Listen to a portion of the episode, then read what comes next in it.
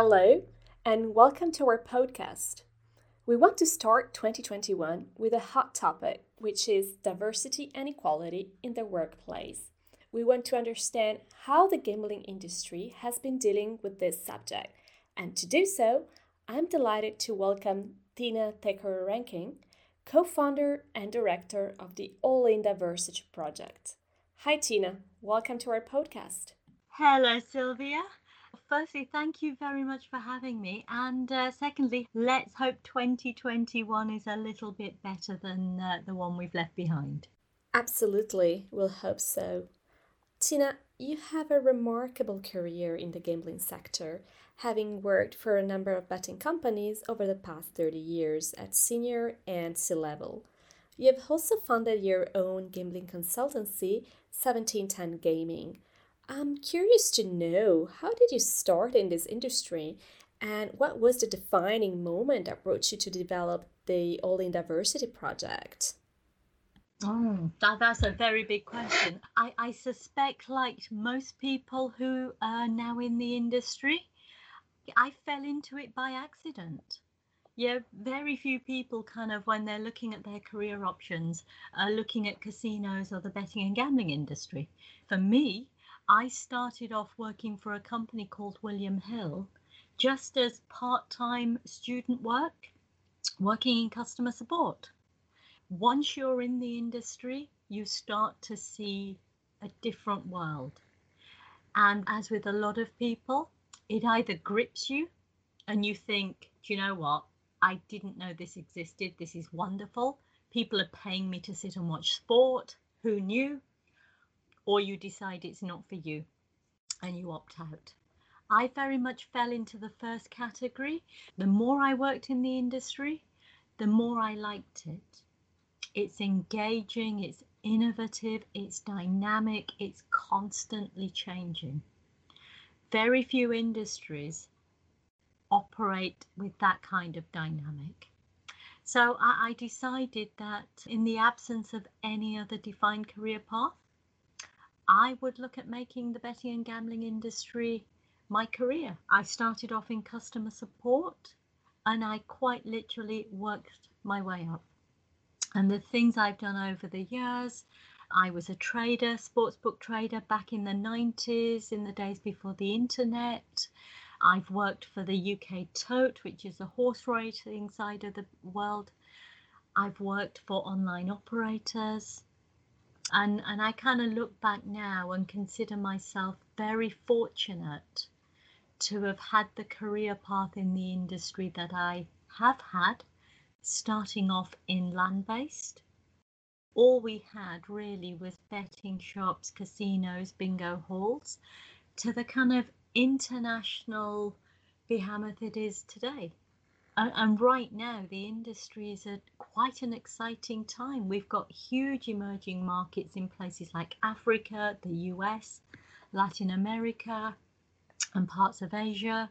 We're now starting to kind of um, get our heads around things like esports. And I think we're also now starting to appreciate the next generation of players where, yeah, there is more of a blend between gaming and gambling. So that that's my career path. In terms of how did we go from being very much embedded in the world of betting and gambling to starting off something which is very different which is the All in Diversity project, very simply, that came about because this industry is predominantly male pastel, has been for a long time. The problem we have with that is if we're only ever hiring people who look, think, and behave in a certain way with that herd mentality, we're kind of limiting ourselves and the industry to a huge pool of talent which does not look, think, and behave the way that people within the industry do. Where, where the All In kind of came to be is myself and Kelly Kehn, who is co founder of the All In Diversity Project, met at a women's networking event. This was in 2017. And we started chatting about the fact that gambling, as well as other industries, have these women in groups, but they tend to be quite internal looking. So they're groups where the women come together periodically. It's a support network. They talk about shared experiences, but it's really just that specific demographic that meets up. What happens is people lean in, as a result of which we're not actually reaching out to the wider industry and the, to the people actually we need to reach out to and who are the ones who can actually help to change things. So rather than having a subgroup of women within this large industry, Kelly and I took the view that we needed to change the way we thought about these things and we needed to change the way in which we started to have these conversations. Now, a lot of the kind of women in groups are very much kind of based upon things like equality and it's the right thing to do. Well, absolutely it is. Equality should be the right thing to do. Unfortunately, businesses, commercial entities very rarely do things because it's the right thing to do. They do them because it's the commercial thing to do. And that's our starting point for us, and, and I believe this very, very passionately, not just of the gambling industry, but of a number of different industries. There are a number of things happening globally at the moment, which means that every single industry now needs to start taking diversity and inclusion more seriously than it has ever done before. Firstly, we've gone from local economies to globalization. Most of your listeners will be linked to a brand which has a multi jurisdictional footprint. Now, it could be something as simple as theyoperate.com, or it could be a little bit more complex in that they have teams and different business functions dotted across the globe. So, straight away, the workplace and the commercial space has globalized. Secondly, if the workplace has globalized, it means our customer base has also globalized. A wonderful, wonderful analogy about herd mentality and how destructive it can be to innovation and future proofing businesses and sustainability comes from a very good friend of mine, Kim Lee, who works at IGT. And she kind of said, if you want to reinvigorate something like Word, just as an application, you're not going to do it by just talking to the people who develop the application and think it's the best thing in the world. The only way you can make it different, the only way you can make it a little bit more applicable to people outside of that circle is to bring in people who don't think it's brilliant, who can come in and look at it from a different perspective. So, if you want to shake up Word, don't talk to the people who are involved with Word. Bring in people from Excel or PowerPoint, different perspectives, which I think is a, is a wonderful an- analogy. And the reason I use it is most people are familiar with those applications. The other thing we need to be mindful of is the next generation. Most people will be aware of generational terms like baby boomers, Generation X, millennials. The millennials are now hitting their mid 30s. The millennials are no longer young, they're about to hit middle age. The next coming generation is Generation Z. These are the people who are now starting to come of age. These are the people who are our next generation of employees, innovators, leaders, and customers. This generation, Generation Z, is going to be the biggest population by numbers that the planet has ever seen. They are the most racially and ethnically diverse generation ever. They are the most socially responsible generation ever. You don't need to take my word for it. Just look at the news before the pandemic. You know, the people going out and marching in terms of environmental issues, that was the younger generation. You look at the protests going on around the world now political, Black Lives Matter, Me Too movement that is being driven by this younger generation. What that means is that we as businesses need to wake up and realize the expectations of this new generation are going to be very different to the expectations of people in businesses today. For the generations before, including the millennial generation, things like diversity, equality, and inclusion was, was an aspiration. For Generation Z, who have grown up in a world of inclusivity, it is an expectation. When they go into the workplace, they will expect to see a nice mix of genders, of races, of religion. Our workplaces currently are not there yet.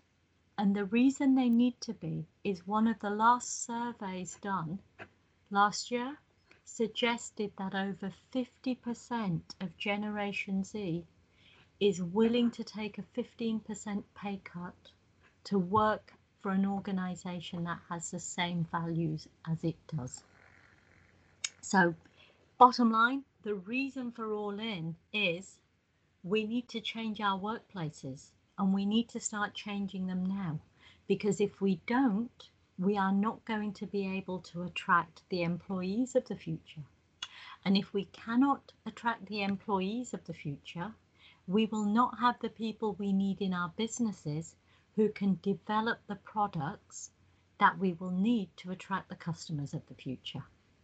So, to, sure. to give you an example of Generation Z in, in the world that we inhabit of betting, gaming, and gambling, which hopefully will resonate with your audience.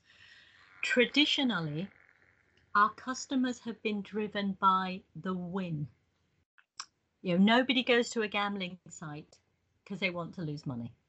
You go with that with the aim of winning. And yes, we dress it up as, you know, entertainment and fun, but people go because they want to win money. Generation Z, win means something very, very different. It's not about winning money, it's about the experience. The other thing about Generation Z is they are sociable. They are into community. You only have to look at the exponential growth of esports to see how much that kind of sense of society and community matters to their leisure pursuits. You look at our traditional betting gambling products, and actually, over the last kind of decade or so, they haven't been driven by social and community aspects. They've been driven very much by a customer playing by themselves on a mobile phone. So we need to switch up how we present these products. You know, you've got companies going out there saying, ah, you know, we're into esports. We go out there, we sponsor. But what they're not understanding is that for the next generation, that kind of social and community part of the experience also needs to be there. For them, it's about things like bragging rights, it's about showing their skill. So, companies who are looking at esports as a product offering need to look at the context in which they offer it. Yeah, a lot of companies are just kind of saying we'll offer esports betting in the same way we do betting for everything else. Well, actually, if you want to attract the next generation, you have to contextualize it. And you're finding now that the companies who are most successful with the esports betting side are the ones who are basing their acquisition and retention strategy on social media, not necessarily websites. Those people who work in CRM and acquisition, they will tell you that actually for the younger generation, YouTube is their search engine. Google is what the older people do. For the newer companies, they're understanding that mainstream marketing actually does not have the same impact on the younger generation. You've got companies putting out, putting, you know, millions into TV advertising. The younger generation streams. They don't even see these adverts. The younger generation is into peer reviews, peer recommendations, and influencers. Look at the, the, the kind of younger sports betting companies in the US. They're going out on YouTube and social media channels with influencers. And the other thing companies need to realize is that the next generation of customers, the generation of customers we are trying to acquire now and wondering why we can't, are no longer all male. Studies, a bit of research in the US from last year suggested 43% of sports bettors are women. So if you're going out there with marketing which is written by men for men, that's nearly 50% of your potential customer base that you are driving to your competitor by pretty much doing nothing. So we need to really start looking at how this shifting world population is going to impact on us as a business. Yeah, it, it's already having an impact, and unless we wake up and start to look at how we need to change our businesses, you know, the consumer is not going to adapt to us. We need to adapt to the changing world around us. Tina, so in your opinion, what should companies do? How should they change if they want to attract these new generations? Okay, well, I mean, change always takes time and money, and and we want to avoid that. The other thing is, if you start to kind of mix things up too quickly in a business, that that can cause problems as well. So you, you you've got to go slowly, and you've got to understand what you're doing and why you're doing it. So I'm just going to give maybe one or two examples of, of what I do so, first thing is take your most popular sports event, the one that you get lots of customers betting on. Most likely it's going to be football. So, if you're in the US, probably American football or baseball. If you're in the UK or Europe, probably a, a, a soccer game. Take a popular event, then look at the spectators at the venue and when I say look at them, I mean look at what they look like. Who are they? Where are they from? The genders, all the rest of it. Visualize them. Then look at your internal team and ask yourself Does our internal team look at the people who are at the sports ground watching this event? Do they look like them? Do they think like them? Do they behave like them? And then look at your marketing and ask yourself, we've put this marketing out. Is it going to appeal to these people? And if the answer is no, then what you've done is be blindsided to the fact that there's customers out there who you could be engaging with, but you haven't. The other thing you can do is go out there and look at the more popular women's events. Give you a couple of examples. If you are a US sports book and you're looking at having betting on soccer and you're looking at something like sponsorship, sponsor the male team, but without a shadow of a doubt, you should also sponsor the female soccer team. Because in the US, women's soccer is the fastest growing sport. And the reason you start to do that investment now is you've got a couple of years to start pushing your brand out. You're starting it as brand awareness. You're starting it as acquiring a female customer base. So you start as a business to understand this group of customers, how they think, what motivates them, what they're looking for from the gaming experience. And the reason you start that journey now is because in two years' time, you will have the Women's World Cup. And the US will be there defending. So you give yourself that 18 month period to really start to understand your customer. And the other thing is, the Women's World Cup next one is going to be in Australia, a place where, you know, there is a huge amount of gender equality. These are the kind of things that that sports book companies should start thinking about. If if you're a sports book company that does a lot in cricket, start looking at the fact that after soccer, cricket is probably one of the fastest growing sports for women. You know, the, the kind of cricket teams internationally, England, India, Australia, are doing really well and they're hugely popular and they have an immense following. And the following is a younger generation. These women who are not just supporting the men's team, they are also supporting the women's team. And if supporting the men's team meant having a bet, look at the Super Bowl, look at the Cricket World Cup. Women will watch the male events and they will place bets because they're supporting their team.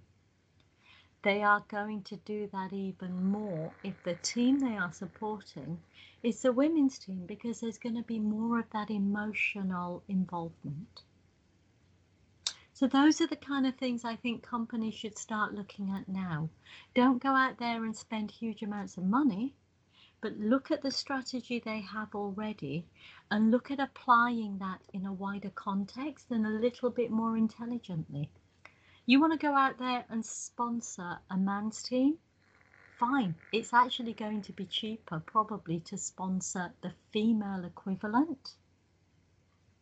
But actually, what you will get back in terms of potential acquisition by fact that you're the only one going out there and supporting these teams is probably more than the saturated market, which is the men's teams. Well, from what you're saying, Tina, quality in the All in Diversity project Mm, would mean not only equality in the workplace to start with, but equality also in the offer, in the market, and in sport.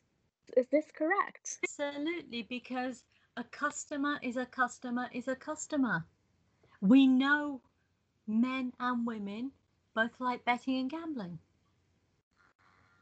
go to a casino and more than 50% of the people playing slot machines are going to be women. Look at bingo. When you look at the Women's World Cup, which attracted record audiences, those audiences were all women. They are supporting the team and they are going through the same emotions as males watching their team. The only difference, exactly as you point out, is businesses generally just focus on building a relationship with one set. Now, if you have a company that is looking to engage with and build a relationship with both sets of supporters, what will be the impact there on your bottom line as a business? So, if we look at the future, then where should the industry focus its efforts? And as we are uh, entering into a new year, what would be your wish for diversity in gambling? That's a really interesting question. I'd say the first thing is we've got to continue the conversation. We've got to keep making changes. And the reasons for that extend far beyond the betting and gambling sector.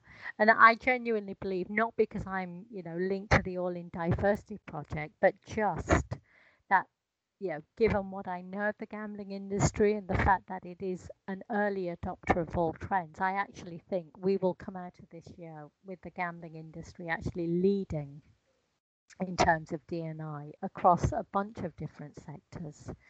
The reason I think, you know, we really need to look at it, every industry relies on the next generation of employees and customers for sustainability and longevity.